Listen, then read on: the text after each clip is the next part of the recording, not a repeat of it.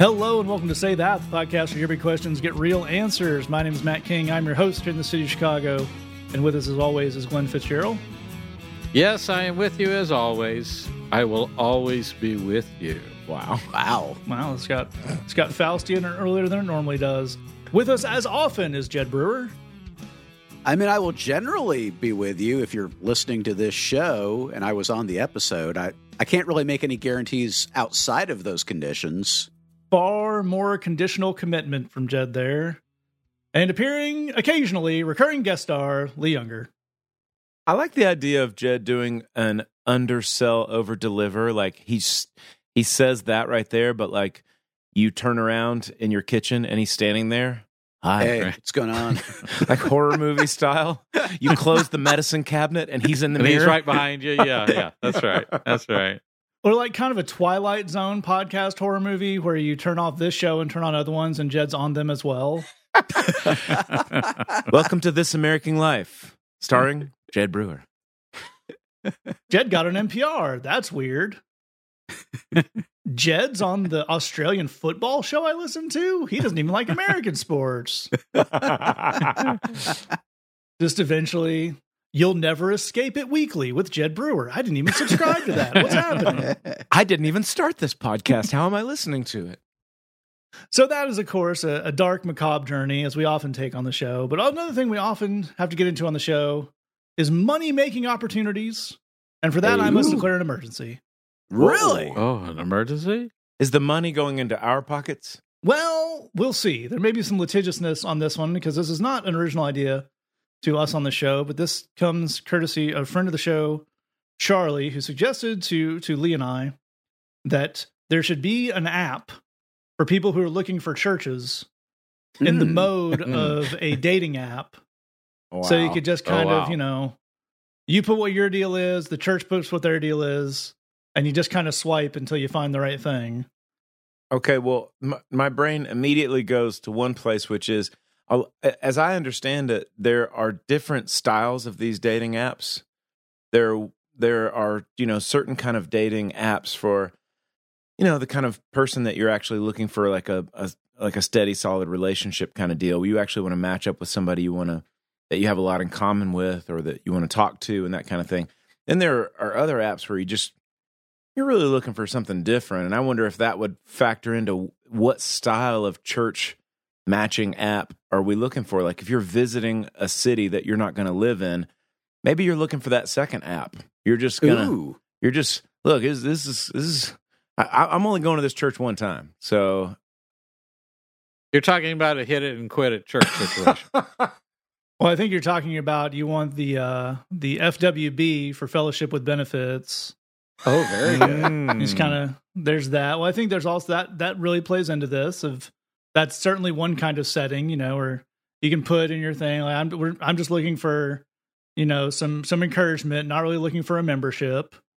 And the you know whoever the church has Right. decides on Right, that. right. So Yeah. I think these are the things we need we need to line out. We also, of course, need to need to come up with a name. Uh, another friend of ours, uh, brother Justin, suggested some uh, some like get to know you questions you could put in this app. Okay. Mm. So uh, let's see, what do we have here? How important is pyro to you in a worship service? Mm. Scale of one to ten. And if they get to a ten, uh, it just deletes their app automatically. There you go. How many heavenly fathers do you feel should be allowed in one opening prayer? One to five. also, also the also the the phrase father god i think that Yeah. Oh God. Yeah. These are definitely the kind of things, just so you know what you're getting into. And before we start doing more jokes, I legitimately can't believe this isn't a thing that exists already. Yeah.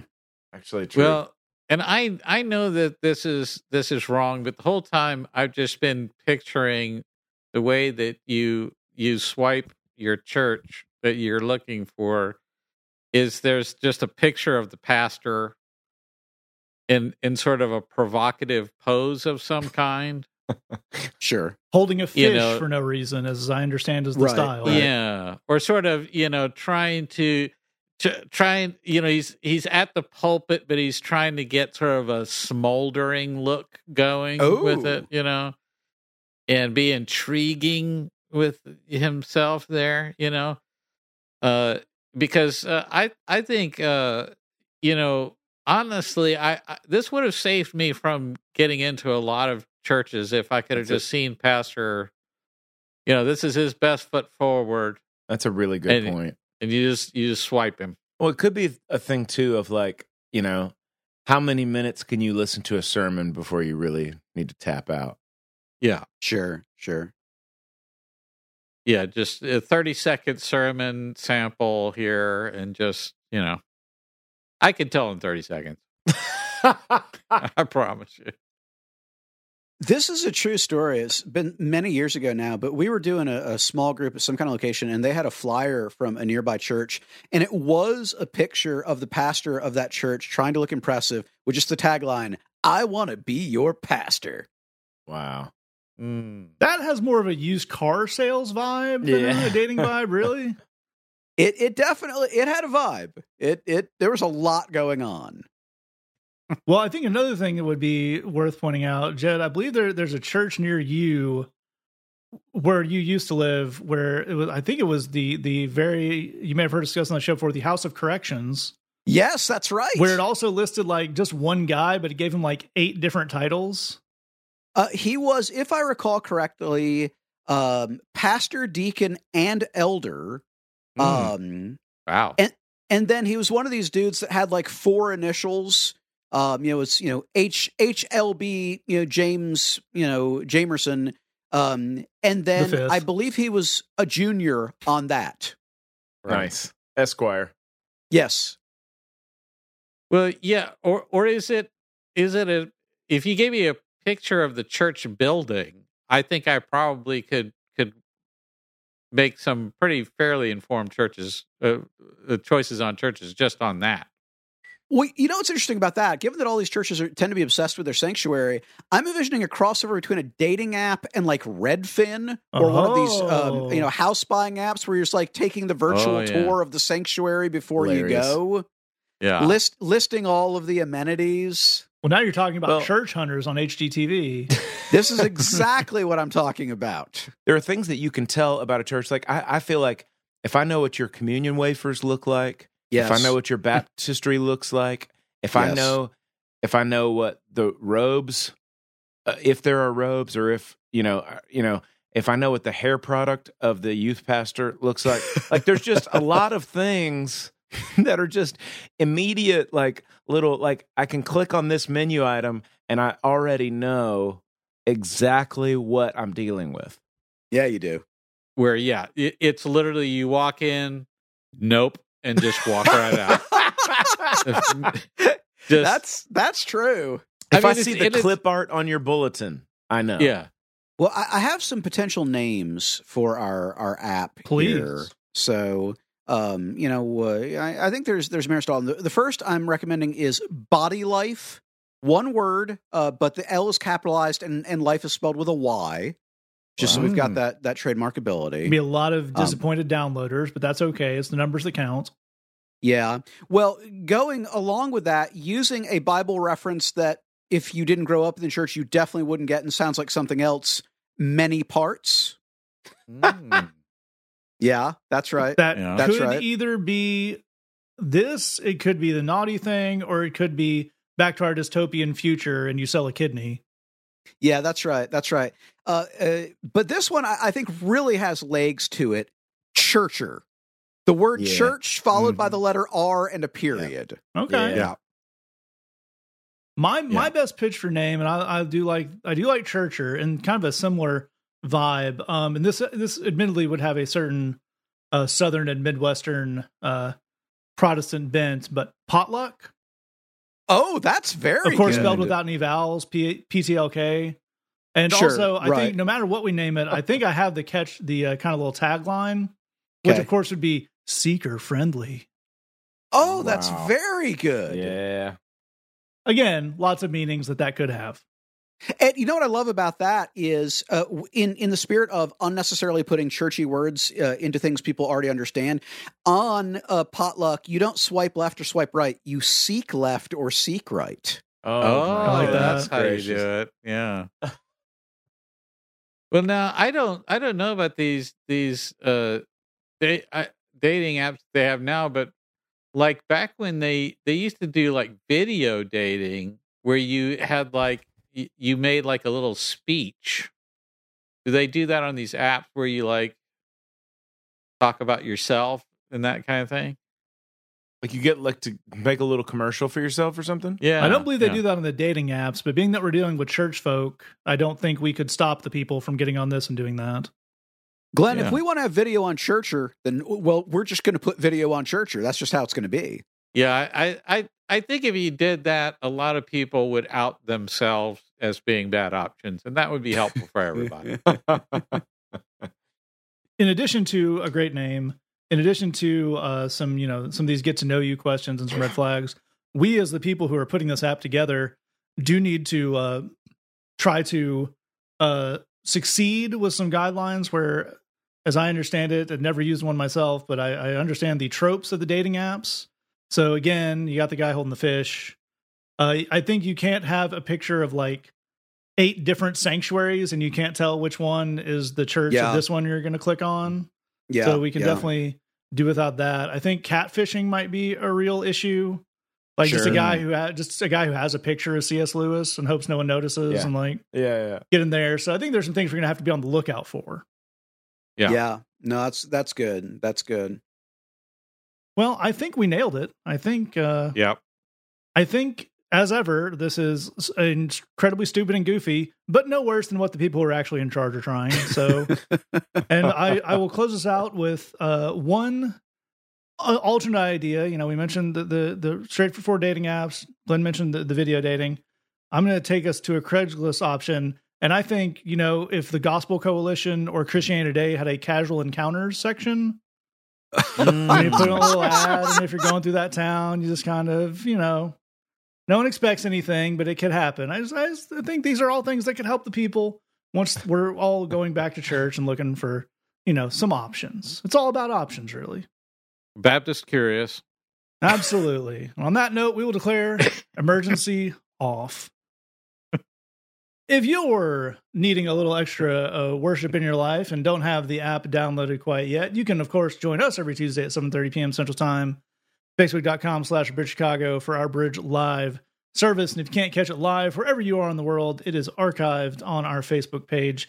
You can check that out whenever is convenient for you. We certainly do hope you'll join us. We also hope you will check out bridgebox missionusa.com slash bridgebox. Only $8 a month.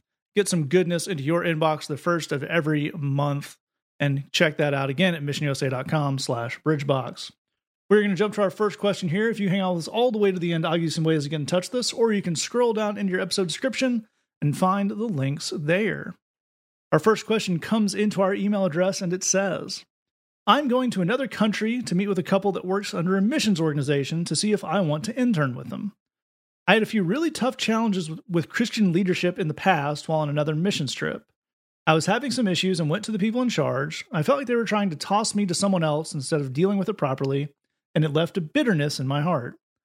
I'm preparing for my trip, and I've had a couple of good conversations over video chat with these people, but there have been a couple of red flags with them that make me feel more anxious than excited about the trip. I have a huge heart to serve the people in this particular part of the world for a long time now, and have been hoping and looking forward to going back at some point, and now the opportunity is here, and I'm feeling worried. I want to go into this trip with humility and openness, openness, especially towards these people who I don't really know yet, but trust is hard for me since what happened in the past, and I also want to keep up some barriers. So, a, a great question. We are super glad you you wrote in, and obviously we're going to speak to your specific situation, but I think there's a lot of good stuff going on here with uh, with with leadership, with healing, with uh, discernment, and a lot a lot of great stuff to to get into here. And Glenn, where would we start it off?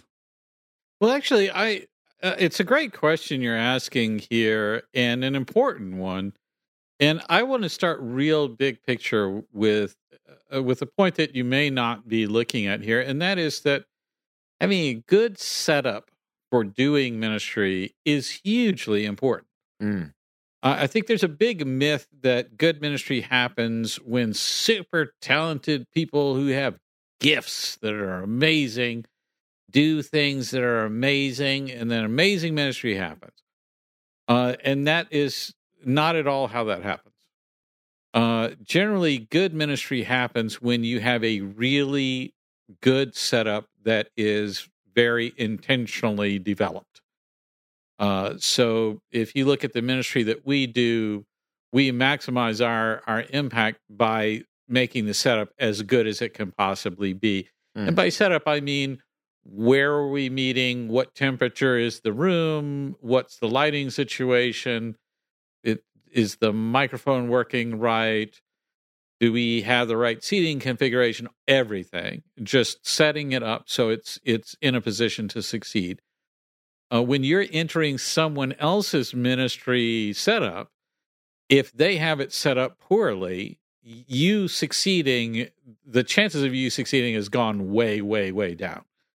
So it's a it's a very smart and good and important thing. It's worth your attention, worth your focus on getting a good setup. So if you're saying to yourself, ah, maybe I should just let it go and kind of go with the flow, that's not at all how I would approach it. I I, I would want to have a good setup. No question about it. That's not for my comfort, you understand. That's so that I can do good ministry. Uh, which kind of leads us into the discomfort that you're feeling here.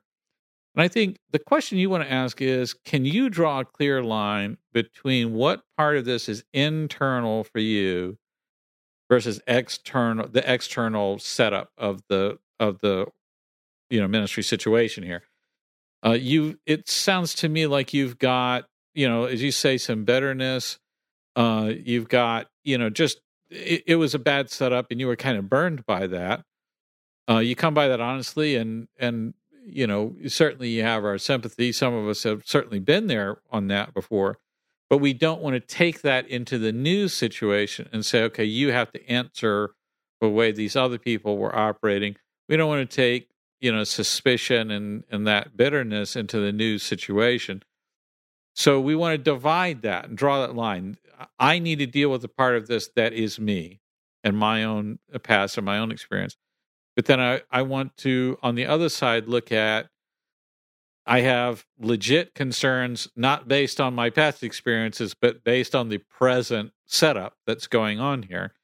And I want to be able to speak about that and and have those concerns addressed. Uh, I think once you get to that point, it's about recognizing that repressing things, repre- re- repressing concerns that you have, is not good for you, mm. and it's not honoring to them. Mm. Uh, I don't want people in my operation sitting around having bitterness or suspicions or harboring all kinds of negative whatevers. I'd rather have them open their mouth and say, uh, what's the deal with this? And I can give them an explanation. They can like it, they can not like it, and that part's okay too. Uh, but you don't you don't show me respect by uh, resenting or being insecure or whatever behind my back and not vocalizing it. Uh, it. If it's if it's you, you need to deal with you. If it's them, you need to be able to to say this looks a little funny to me. Can you tell me a little more about it? And you might be pleasantly surprised by the response. That's a very very sharp place to start. And Jed, where would we pick things up from there? Well, I think one of the things that we want to begin with, you used the word, I want to find the exact word that you used. You said, I want to keep up some barriers. Let's use a slightly different word, and that word is boundaries. Um, boundaries are good, and they are good in all relationships, which includes in professional ministry ones. I think one of the things that can happen um, uh, and, and, you know it's interesting. So I, I used to work a, a, thousand years ago in the tech startup world, um, and I think in a weird way that there can be some overlap between the tech startup world and uh, ministry jobs, where um, the kind of boundaries that you would expect to be there in like a corporate America job. Like you just, you know, you go to the office Monday through Friday and, you know, we, we, we all recognize that there are aspects of ourselves that we don't really get into because it's nobody else's business. It, it's weird, but in, in, you know, kind of the startup world and in some ministry situations, there can be kind of an, an odd invasion of privacy thing that goes on. We, we just kind of expect that we, you know, all have overbearing access to one another's lives. And that's not healthy for anybody. Um, whether you're in a tech startup or you work for a youth ministry or you work for a church, it makes no difference. Boundaries are good in all relationships, including professional ones, including professional ministry ones. And I think that it's worth you thinking through what kind of boundaries do you want to have in your professional relationships? If if you're looking to work vocationally in ministry, uh, that's that's a really good thing for you to to think through. Let me give you one example of of a, a good boundary that that has come up historically. Um, is uh, there are uh, parachurch ministries uh, who when and so like uh, Youth for Christ would be an example of this, where when people join them, their boss will explain, "I am not your pastor. I am your boss. Um, you need to have a pastor and you need to have a church." But that pastor can't be me because I am your boss. That's actually, in, in most cases, a healthy, good relational boundary in a professional ministry context, is recognizing that one person can't be all things to all people. And so we, we need to be clear on what this relationship is and this relationship isn't. And again, I think you you thinking through um, uh, what boundaries you want in your professional relationships is a good thing. One more thing that I would want to add is if you are looking at a particular opportunity and it's just kind of giving you a weird vibe and a bit of the old, I'm not sure about this. One of the things that I want to encourage you to look at is that in most areas, I know this is true in Chicago and I know it's true in Miami, and that makes me suspect that it must be at least a little true most places, is there are a lot more ways to serve the Lord in that geographical area than you might think. Like a lot more in Chicago alone, man, there are hundreds and hundreds of churches that are trying to serve the Lord in the context of Chicago. There are many, many homeless shelters. There are uh, all kinds of relief agencies. There are ministry. There are, you know, several prison ministries in Chicago alone that that uh, operate. Um, there are all kinds of non faith based organizations that still do great work, and many of the people involved in them are obviously motivated by a love for the Lord. Um, uh, the Bible says that we are one body with many parts, and part of the takeaway is that one part of that support structure is not more or less important than the other parts. Mm. So, if you, for example, felt a call that you really wanted to serve the least of these in Chicago, I, I, mean, we could refer you to dozens and dozens of uh, organizations and institutions where you could do that in Chicago that are all cool and legit and do great stuff. It's different pieces of, of the puzzle, but it's it's all good stuff. I imagine that's got to be at least a little bit true in, in the place that you feel called to serve. So one of the takeaways is if there's a particular opportunity that you're looking at and you're like, I'm not sure this is exactly what I want. I'm not sure this is exactly the right fit for me. I've thought through my professional boundaries and I'm not sure that they are are down with that. I bet there are other opportunities you could look at. And um, you know, if you come against a situation you're like, I've done all the research and there's just nothing else out there, shoot us an email. But I'd encourage you to to to do some some digging and some googling and some talking and just see are there other opportunities that are in the same place where I feel called to, but that might be a little bit better fit for me? Another excellent, excellent layer added onto this. And Lee, I think both Glenn and Jed have given us a lot of really good uh, stuff here. And the one thing that maybe left here is interacting with the people who we're dealing with here. And what are some tips on some ways to do that in a healthy and effective way? Yeah, you, as Matt said, you've you've heard a lot of really great stuff, and this is a great question, and and and I'm glad that you're looking at this uh, situation that you care about with, you know, with um, a, an eye for trying to find wisdom and and an eye for subtlety and nuance in in the middle of it. That's all really really important. Um, one of the things that I that I heard Jed pointing you toward at the end of his response that I want to kind of tag along with as I answer particularly Matt's question, is that you don't have to settle. And that's a really important thing for you to understand that the Lord can be calling you to something, and He may have been calling you to something for a long time in a particular place with a particular group of people, but you don't have to settle for something that feels hinky. Now, that may be, um, uh, you know, one way of handling that may be uh, exactly what Jed's saying, which is go to a different organization but another way of handling that is to approach the people that you may be working with in this organization and to say the words to them that you said to us. Tell them about the fact that you have been burned in in situations before. Um, we, we we give this kind of advice a lot on this show. A lot of times it's in relationship stuff and romantic relationship or friendship relationship or roommate relationships and stuff. People will ask us a question and we'll say, "Hey, the first thing you need to do is all of that stuff that you expressed really well to us. You need to have that conversation with that person."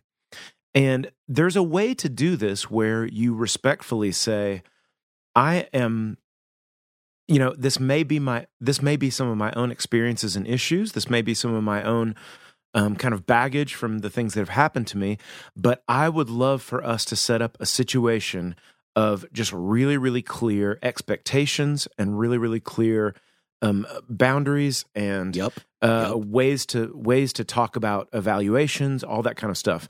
Real quick, um, so here at Christ Community in in Oak Ridge, we just hired uh, an, a new uh, person for our ministry team, full time, and the the thing that the the reason I tell you this story uh, is that um, an important piece of it is the guy that we hired is somebody that I have been very close to for many, many years.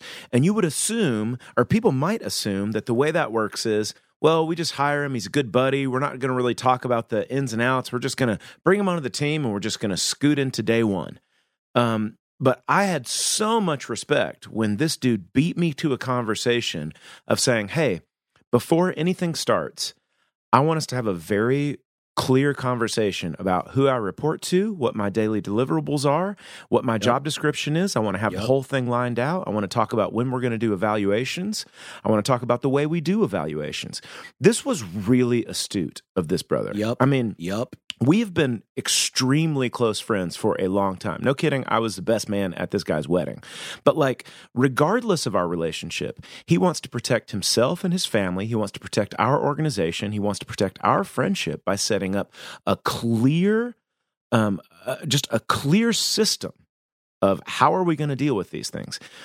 I appreciated that uh, conversation so much. It was already one I was planning to having ha- planning on having from the other direction, but he began it.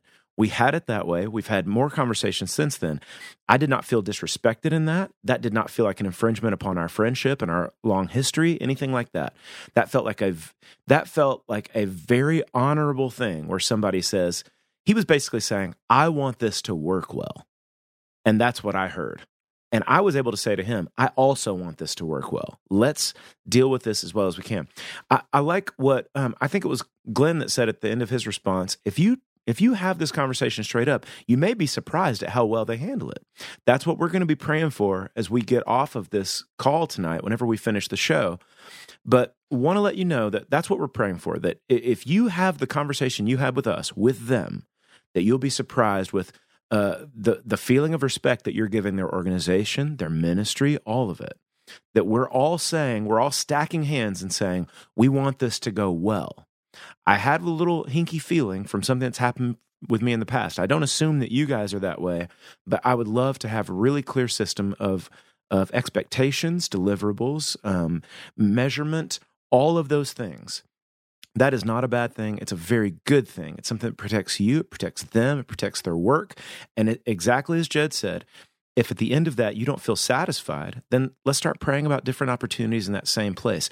Big key over this whole thing. The Lord can be calling you there, but you do not need to settle into a situation where you don't feel uh, where you don't feel secure and you don't feel like you have a clear uh, clear boundaries, clear expectations, clear ways to succeed. That's absolutely right. I would I would tack a couple things on on exactly that point Lee is making there about settling because as Jed mentioned, and it's very, very much worth pointing out again, particularly around ministries, there can be a, a real blurring of lines where we're we're co-workers and we're friends and we're kind of a church body and there's one guy who's in charge of that and his title isn't pastor but you know the he kind of is and a lot of that can get very very cross cross wired and the thing about this is at some point you are going to have a job interview here this is not you Mm. don't interview to become going back to the church swiping thing, most of the time you don't actually interview to become part of a faith community. That's a little less formal. You do interview to have a job. And the thing about a job interview is it should be two ways. You the the employer is figuring out if they want to give you this opportunity and you are figuring out if you want to work for them. And you have to go Yeah. into that with the confidence of knowing that you have uh, skills and you have stuff that you're going to bring to the table here. This is not them doing you a favor and letting you live out a, a dream out of the goodness of their heart. This is a mu- mutually beneficial relationship that you both get to have things you get out of and expect out of. That's totally reasonable, totally professional. It tacks on exactly what Lee was saying there. The other thing about this is if you have a heart for a place and just the call of your inner inner being is to live there, that's that's awesome. Just because you're Christian doesn't mean you have to be a missionary there. Yup. like that may be the thing you're being called to do. That, that's awesome. You know we we support that. We all know missionaries love missionaries support them. But if you you know visited brazil in college and just really love brazil and want to live there you could get a job there. You could go through the normal visa process and whatever most countries and live there and be part of a church there and do some of that stuff we're talking about here just because you're American and you live somewhere else, that doesn't mean you have to be a missionary. That is not the only context under which you can live in another country that you want to live in. Again, I'm not saying you you should or shouldn't. I don't know that. That's between you and the Lord. But these are all some things to think about when you look at exactly as Lee said, not settling for something because you've convinced it yourself it's the only option you have to get something you want. That's not normally a thing that leads to good decision making. That's not what we want for you. We're going to move on to our second question here. It came into our email address and says, Dear Say That, I don't know where to start.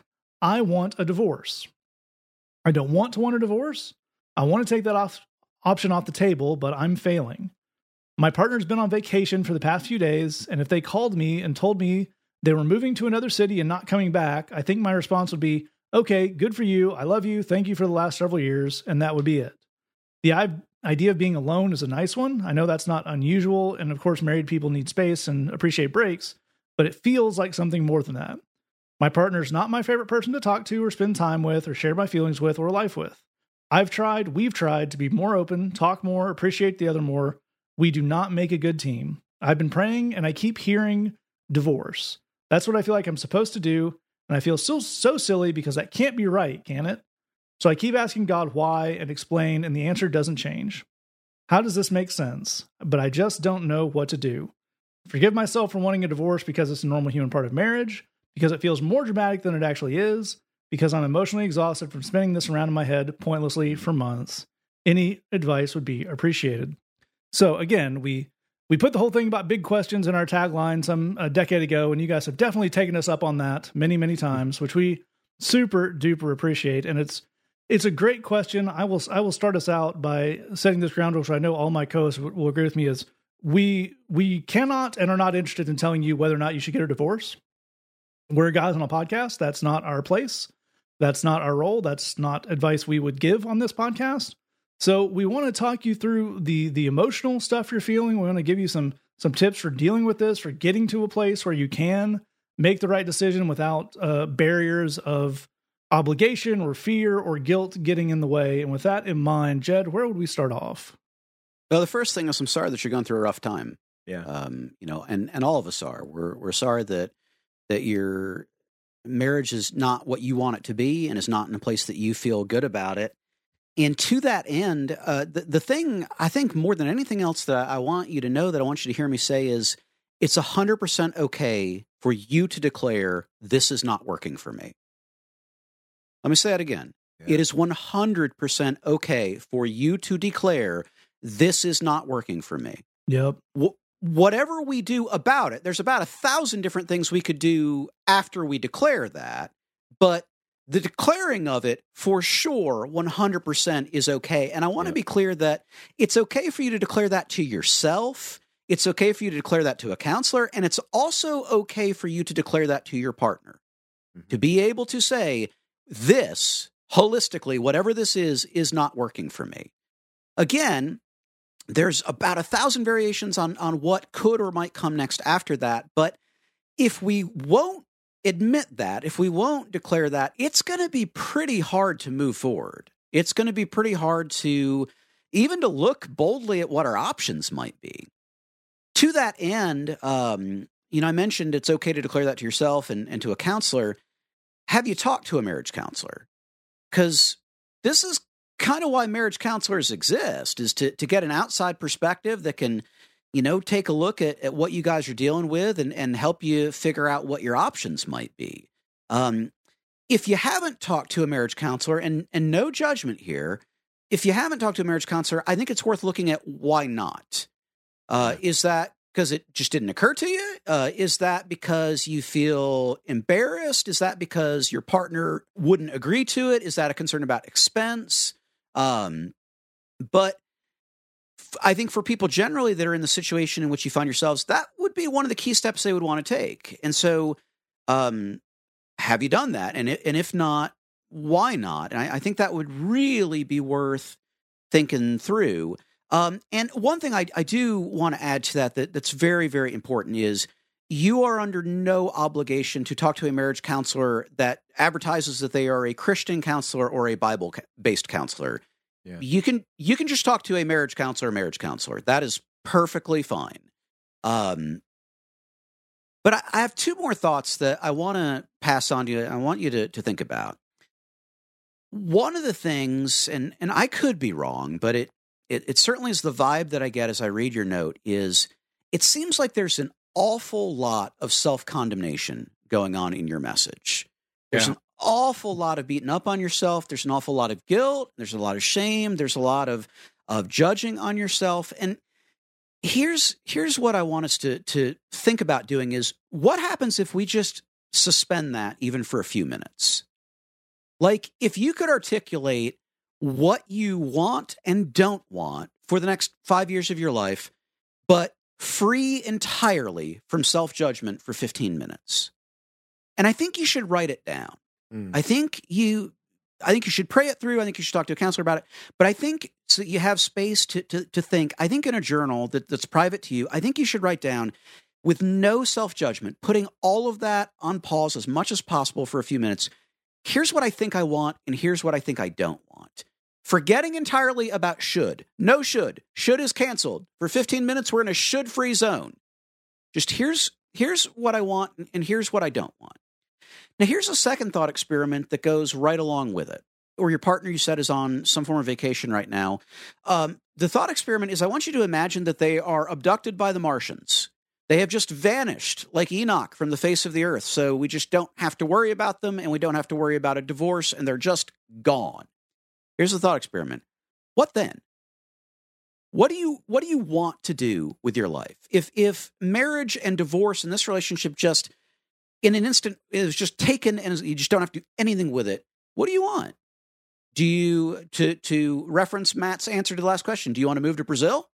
Do you want to take up figure skating? Do you want to start a new business? Do you want to um, you know hike the Appalachian Trail? What what do you want to do? And I think that it's really really important for you to start thinking through that because what you may find is that some of the things that you want to do uh, might be incompatible with a, you know a traditional Christian view of a marriage, but some of them might be entirely compatible. And yep. um, it's really super worth asking why you're not doing the things that would be totally compatible with um, a Christian marriage. So, give an example. If you said, you know, my husband's uh, abducted by the Martians, I can do anything I want. There's no guilt. There's no shame. You know, I would want to I'd want to learn to ride a motorcycle. Okay, there's nothing keeping you from learning to ride a motorcycle right now.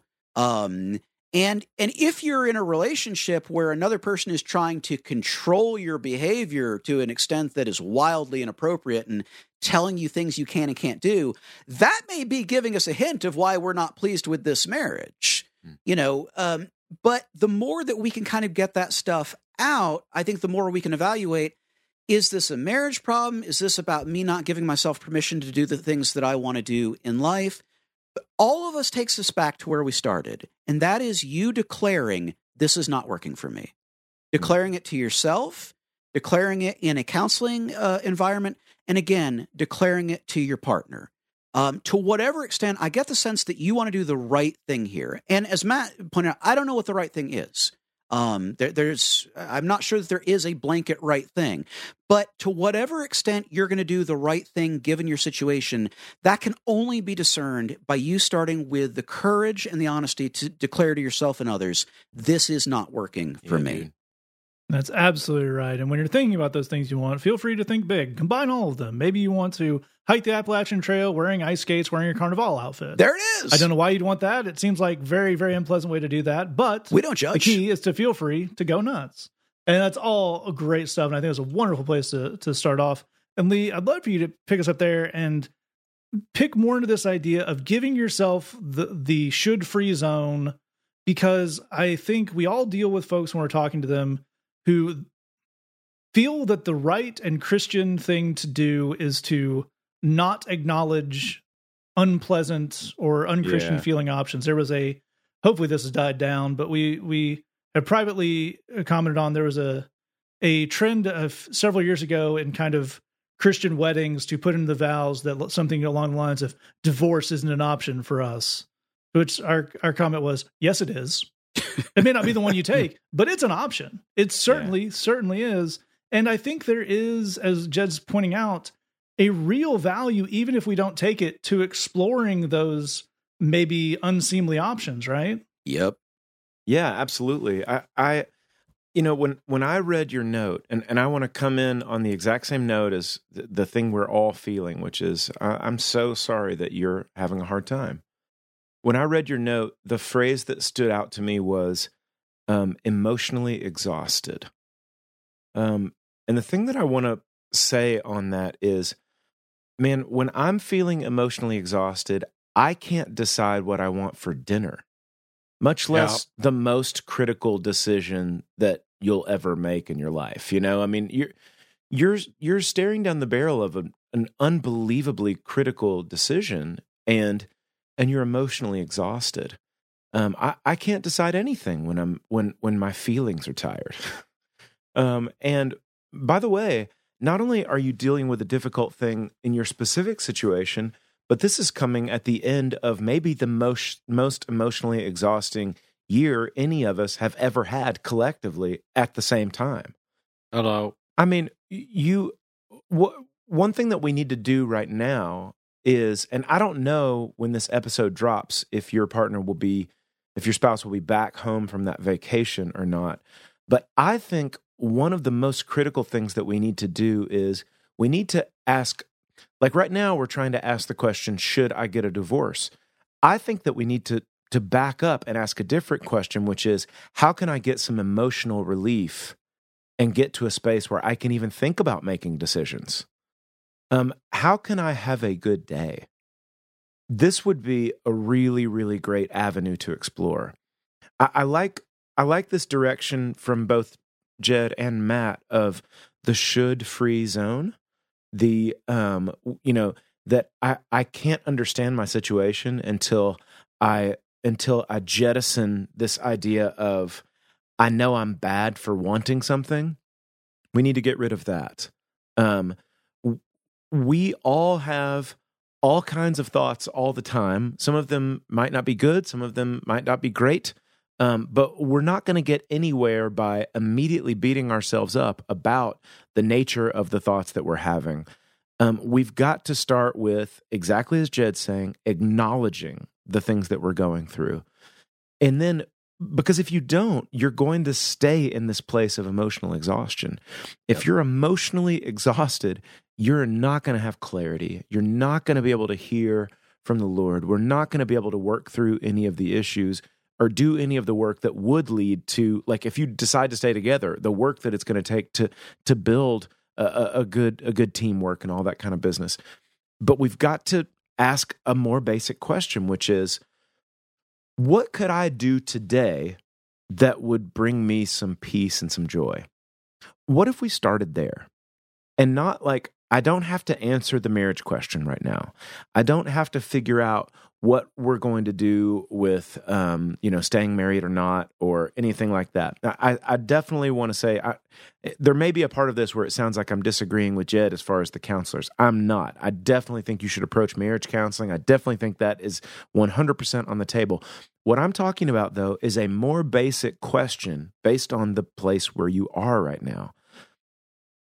Um, is there a food you really want to eat today? I, and I know that sounds trite, because you're dealing with huge life questions. But entertain this for a second. Is there an album that you listen to that makes you happy? Is there a movie that you could watch 700 times and you would still love it just as much? I'm literally talking about putting on the most comfy clothes, watching your favorite movie, and eating some ice cream or something like that. We need to deal with some of this emotional exhaustion because where from where I'm sitting, and if and by the way, if I was a, the past a pastor in your life and you came to talk to me about some of these issues, it would be seven million questions. That's that's where we would start. Is I would just want to do a lot of listening. I would just want to do a lot of listening, and some of that would be difficult and emotionally exhausting. And so, what we need to do is we need to put some gas in the tank of the emotional state of where you are. Um, ask really basic practical questions of how can I get some bandwidth emotionally today? I don't have to come up with the answer for this whole thing today. I don't have to solve all of the issues. But today, where can I find some peace? Where can I find some chill? Where can I get just a little bit of spaciousness so that I and and and I'm not going to feel bad about that. You said um, you know, right now the idea of being alone feels like a great idea. Okay, then let's do some of that. Let's let's have some alone time. Let's get some emotional space and let's get a little bandwidth, a little bit of margin because right now we're not in a place where any of these decisions can be made. Don't judge yourself on any of that. Let it be granular, practical stuff. But let's figure out right now today how to deal with some of this emotional exhaustion.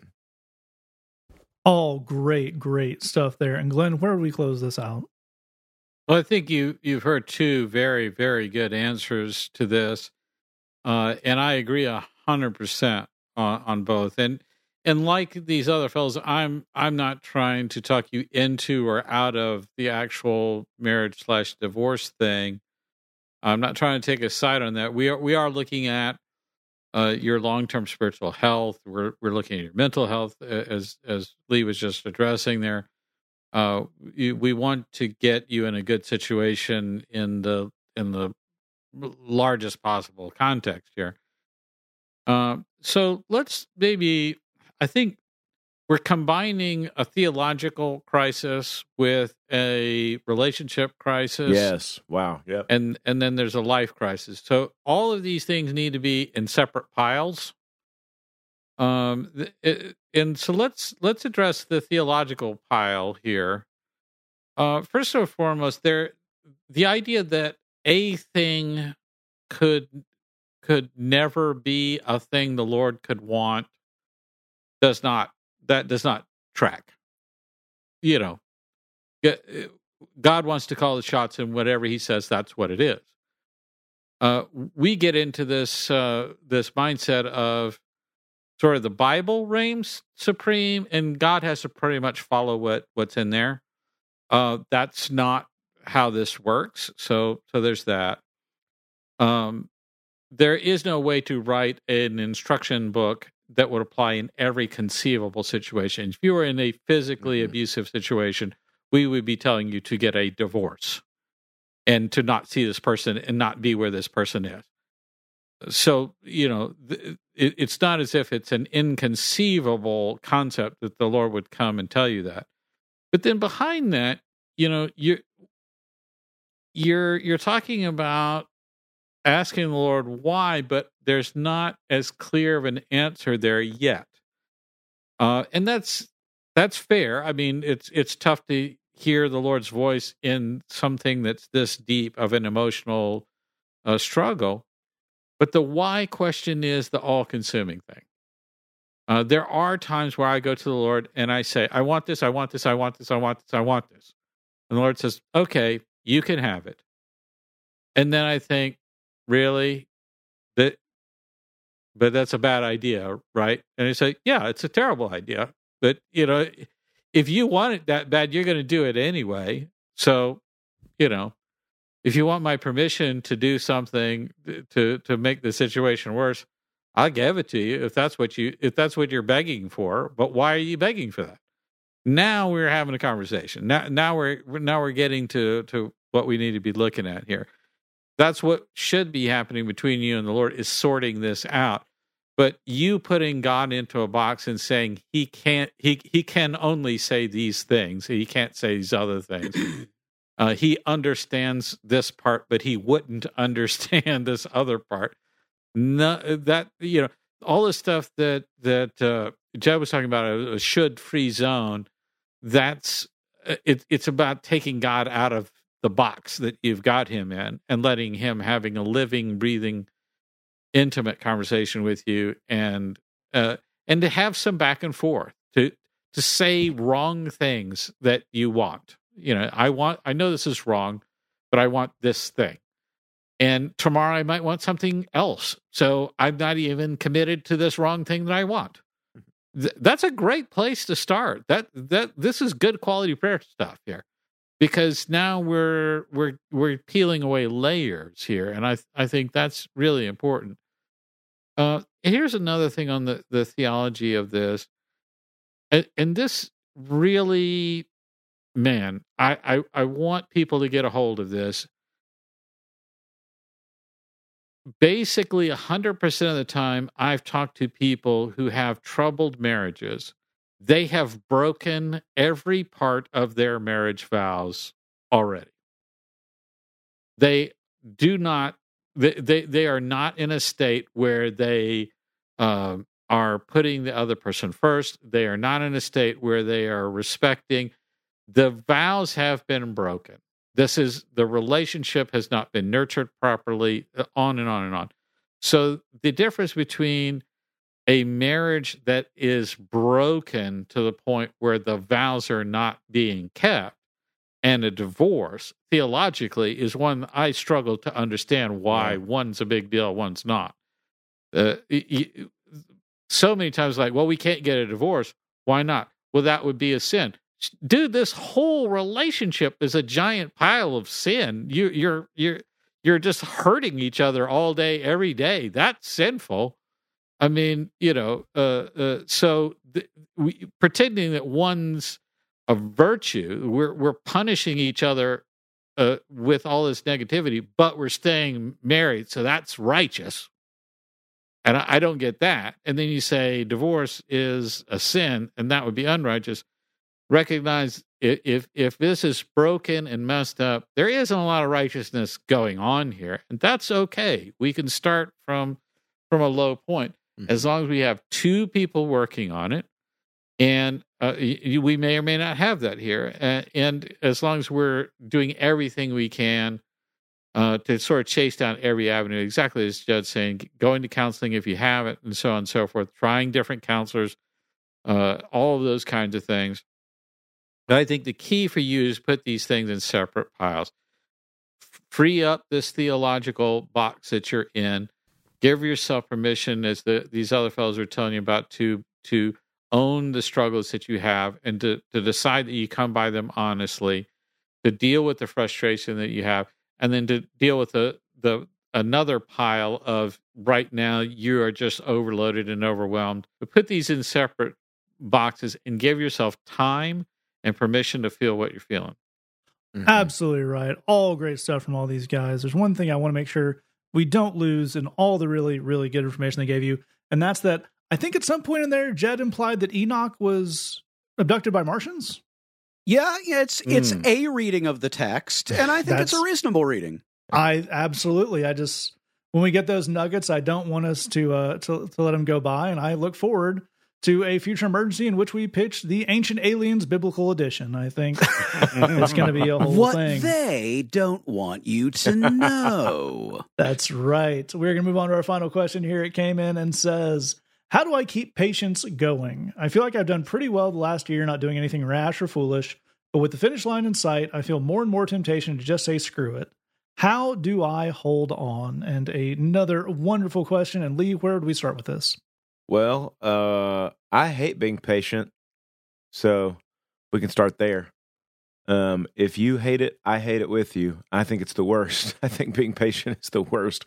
I was thinking about this, and and uh, and there's a there's a thing to me that that is related to what I want to say to you on this that has to do with food, right? So, um, you know, the first thing that happened to me during the pandemic was, I, you know, uh, when the pandemic started, I got sad, and the way that I coped with my sadness was that I got drive through from a uh, from a restaurant that is very bad for me f- physically every day, like ev- like every day. And and when I say every day, I don't mean like sort of every day. I mean like I went there every day because uh, in the state of my sadness, it's what my lizard brain wanted to do was just eat this food. You'll it'll make you happy, and it just made me feel terrible. And I just went there every single day. And I think that one thing that happens to us when we know that we have before us a healthy decision and an unhealthy decision, it's not that the unhealthy decision is so much better. It's typically that it's just easier. It's just kind of the path mm. of least resistance. It it just it's the thing that would be the easiest thing to do. Um the my my 15 year old daughter has figured out that um, she's a she's very good at cooking and baking and all of these kinds of things. And she figured out one day that she wanted funnel cake which if you if there are listeners especially international listeners if you don't know what funnel cake is um, I I'm so sorry that your culture has not uh, shown this to you yet. But my daughter has figured out oh I can just make funnel cake at the house. We don't have to go to the amusement park or to the, the county fair. I can just make it. And resisting the funnel cake has become one of the struggles of my life because mm-hmm. I know that it's just my lizard brain that wants to eat all the funnel cake. And I know it's going to make me feel terrible later. But, and, eh, it's just it would just be so easy to just smash on this funnel cake. It, it's not that it it's not that it's going to make me feel good. It's not that it's good for me. It's just the easiest thing to do, man. It's just it it's just the path of least resistance. I tell you those stupid eating examples as a way to say I think that one thing that we need to look for here is how do we make whatever patience would be, whatever the thing that you're that you would have to hold on and wait for, that you know is going to be better, how can we make that a get to? Because I think that what happens is when we give in to the thing that we've been holding out on and waiting to not do or whatever, it's just, it's not that it's better. It's not that it's going to pay out. It's not even that it's going to work or fulfill the things it's promising us. It's just the easiest possible thing to do.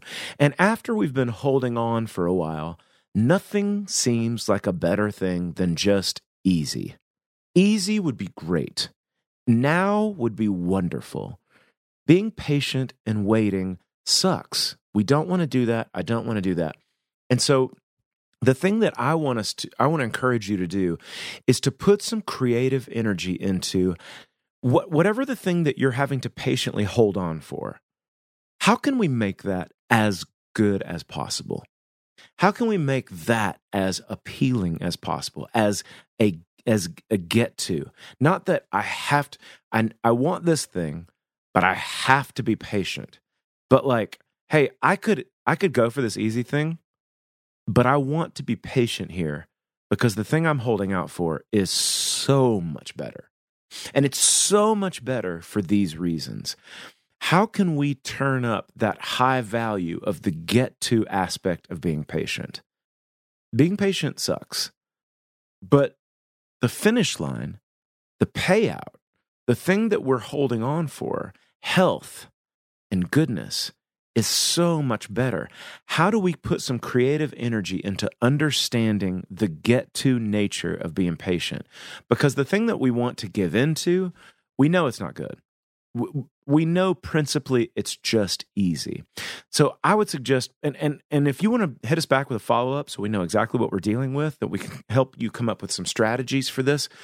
What we want to do is put some creative energy into turning the patient's payout into a get to, not into a have to. I think it's a great place to start this off. And Glenn, I'd love to get you to pick us up there because I think related to exactly what Lee's talking about there is I think a lot of us and a lot of folks have a misconception about momentum and these kind of things that, well, I've been patient for, you know, 13 months, so month 14 should be the easiest one so far. And that's really not the way it works, is it? No, eh, that's a it's a great way of putting it because I, I I think you, part of what you're pointing to there is the idea of sort of how do we characterize it to ourselves, and you know, I think part of what Lee is trying to point out here is we've we've all been a little bit of a mess, and then sometimes a lot of a mess, uh, but we've all also been gritting our teeth uh, quite a bit as well, and and hanging on in there. So when you see the the finish line approaching, the hanging on in there starts to to to you you you you're sort of letting down your guard on that, and then the being a mess part that always was there is kind of coming out a little more. Uh, and we all feel the exact same way. You're you're not alone in that at all. Uh, but for all these reasons, the the last mile is always the biggest challenge. Uh, it, as as Matt was pointing out, we, you know, we we we talk about momentum. We talk about, uh, you know, uh, I I've been lying and telling everybody I'm doing great for however many months. So you know, I I must have a lot of momentum behind that. But that's that's actually not how this stuff works. Every day we have to get up and make decisions to deal with temptation every day we had to get up and and manage that. Some days we kick butt, some days uh, we get our butts kicked. That's that's how life works. Uh, but it is true that that uh, that last mile is the big uh, temptation. It's the big tough challenge. Um, a uh, a mentor of mine many years ago uh, coined to me. I'm sure it wasn't original to him. You know, good preachers steal all the time uh, but he, uh, the acronym he quoted to me was FLAP, finish like a pro. Uh, FLAP, and uh, he said, whatever you do, um, that last mile needs to be your best mile. Hmm.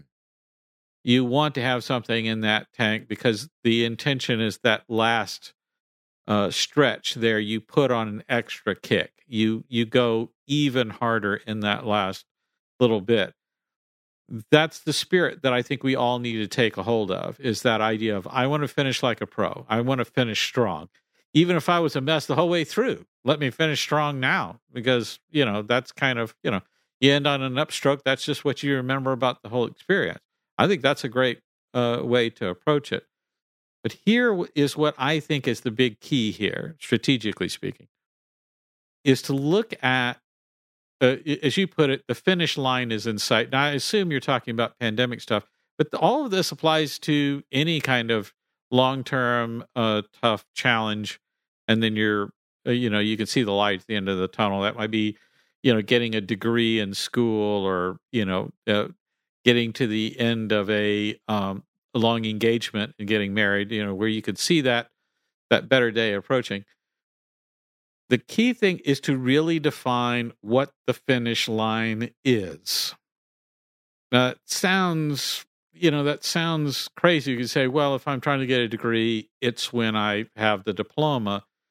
But is it when you have the diploma, or is it when you get the job, or is it when you pay off the school debt, or is it when you get the promotion? And, you know, it's funny how that that finish line is hard to define. Yeah.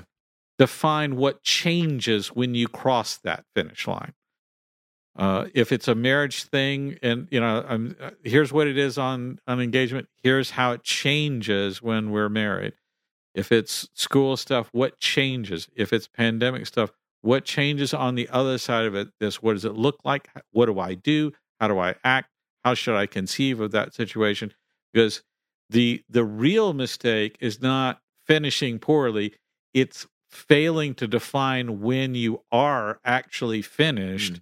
and what and, and failing to shift that gear into the next thing that's all great stuff and jed where would we close this out Uh, man, I I think you've you've already heard the full deal, so I'll just add a couple of, of quick things. Um, one thing that that is true for me, you know, both dealing with both literal and figurative finish lines is deal with the next five minutes in front of you.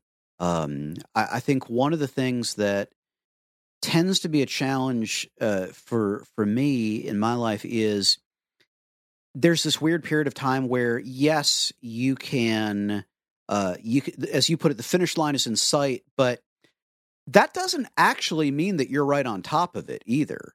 Um, you can you can see things that are still farther away than you want them to be, um, and um, it's it is easy for that to play mind games with you. So again, for for me, I think there's a lot of value in deal with the next five minutes in front of you, and then at the end of that five minutes, deal with the next five minutes after that. It will eventually add up to you crossing whether it's a literal or a figurative finish line it it will add up to that but we're going to get there 5 minutes at a time you know if you've um again whether it's you know you're waiting to get married or you're you're working on a degree or or you're literally running a race um you don't have as much ability to to move up that timeline as you might think you do and I think that's that's one of the things that again that'll that'll really mess at least for me, a mess with your head. So deal with the next five minutes in front of you. The other thing that goes right along with what these fellows have been telling you that I, I wholeheartedly agree with is make the finish line real. Be actively working on the preparatory steps for what happens when you've crossed it. Yeah. So let's let's give a real life example here for a second. You know, suppose that you're you know dating and then you're engaged and you're you know, maybe you've been waiting to get married and because of covid you had to, to postpone things and it's, and it's a whole thing all right well one of the things that happens when you get married i hope for you is that you're you and your spouse will go on some form of honeymoon. Okay you don't wait till you're married to plan the honeymoon.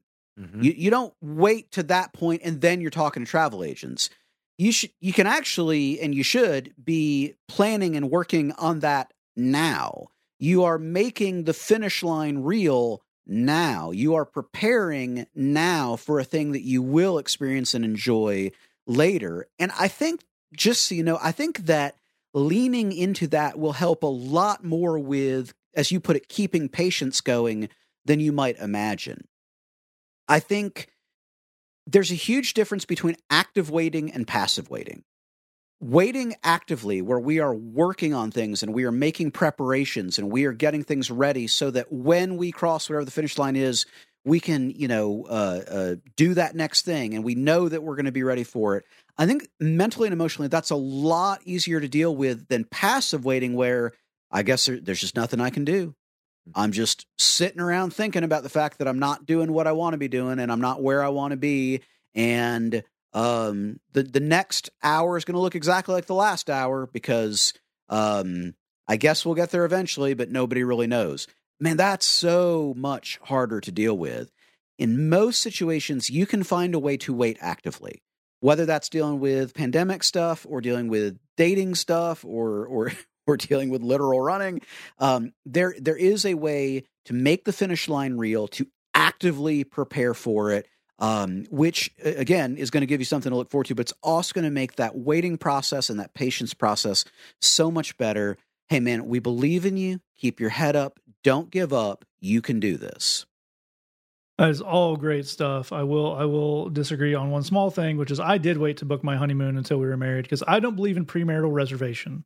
Oh, putting that out there. All great stuff from these guys on that and every question we've had tonight. Remember, if you have a question, you can send it to us at say that podcast at gmail.com, thebridgechicago.tumblr.com slash ask if you want to keep that totally anonymous. You can also join us every Tuesday at 7.30 p.m. Central Time or whenever you want to because all the videos are saved. Facebook.com slash the Bridge Chicago for our Bridge Live service. And check us out at missionusa.com slash Bridgebox. Those are all the plugs. We're going to take out the song this week. This song is like many of our Bridge Worship songs available on Spotify. It holds on with the theme for our last question. This is a song by Jed, recorded live at the Bridge many years ago called Help Me to Wait. yeah. Yeah, that, thanks for listening. Just remember, we love you. God loves you. There's nothing you can do about it. To say that podcast, we're glad you swiped us on what we assume is your podcast dating app. We're looking for something long term and no scrub. Ha! Let me get you all to put your hands together for me.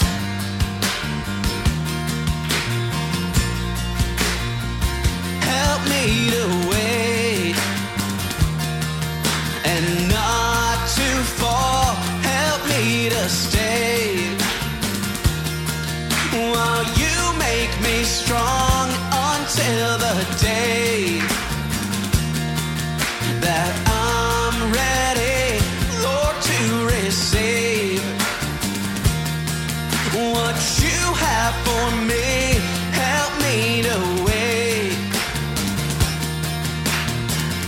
sing this with me. God, you tell me.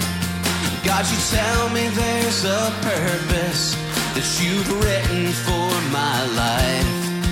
And you tell me that it's perfect when it's your will and your time. But I am living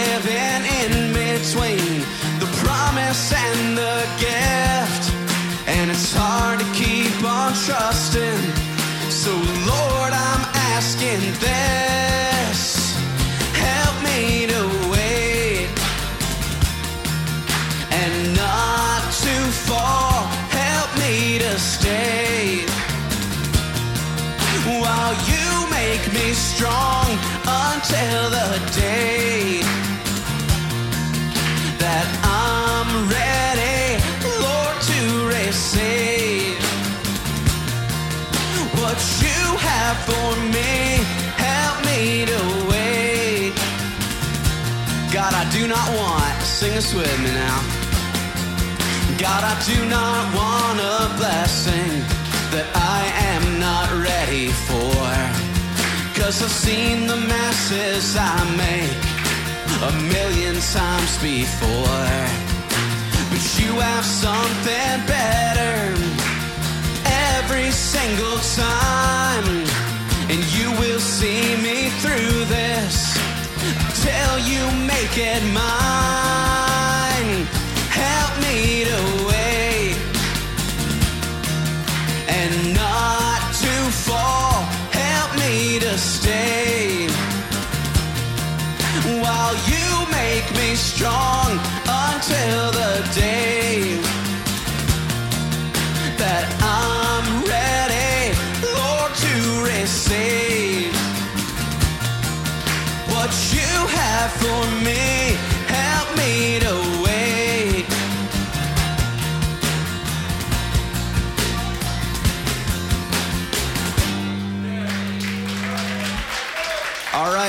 Bow your heads, let's pray.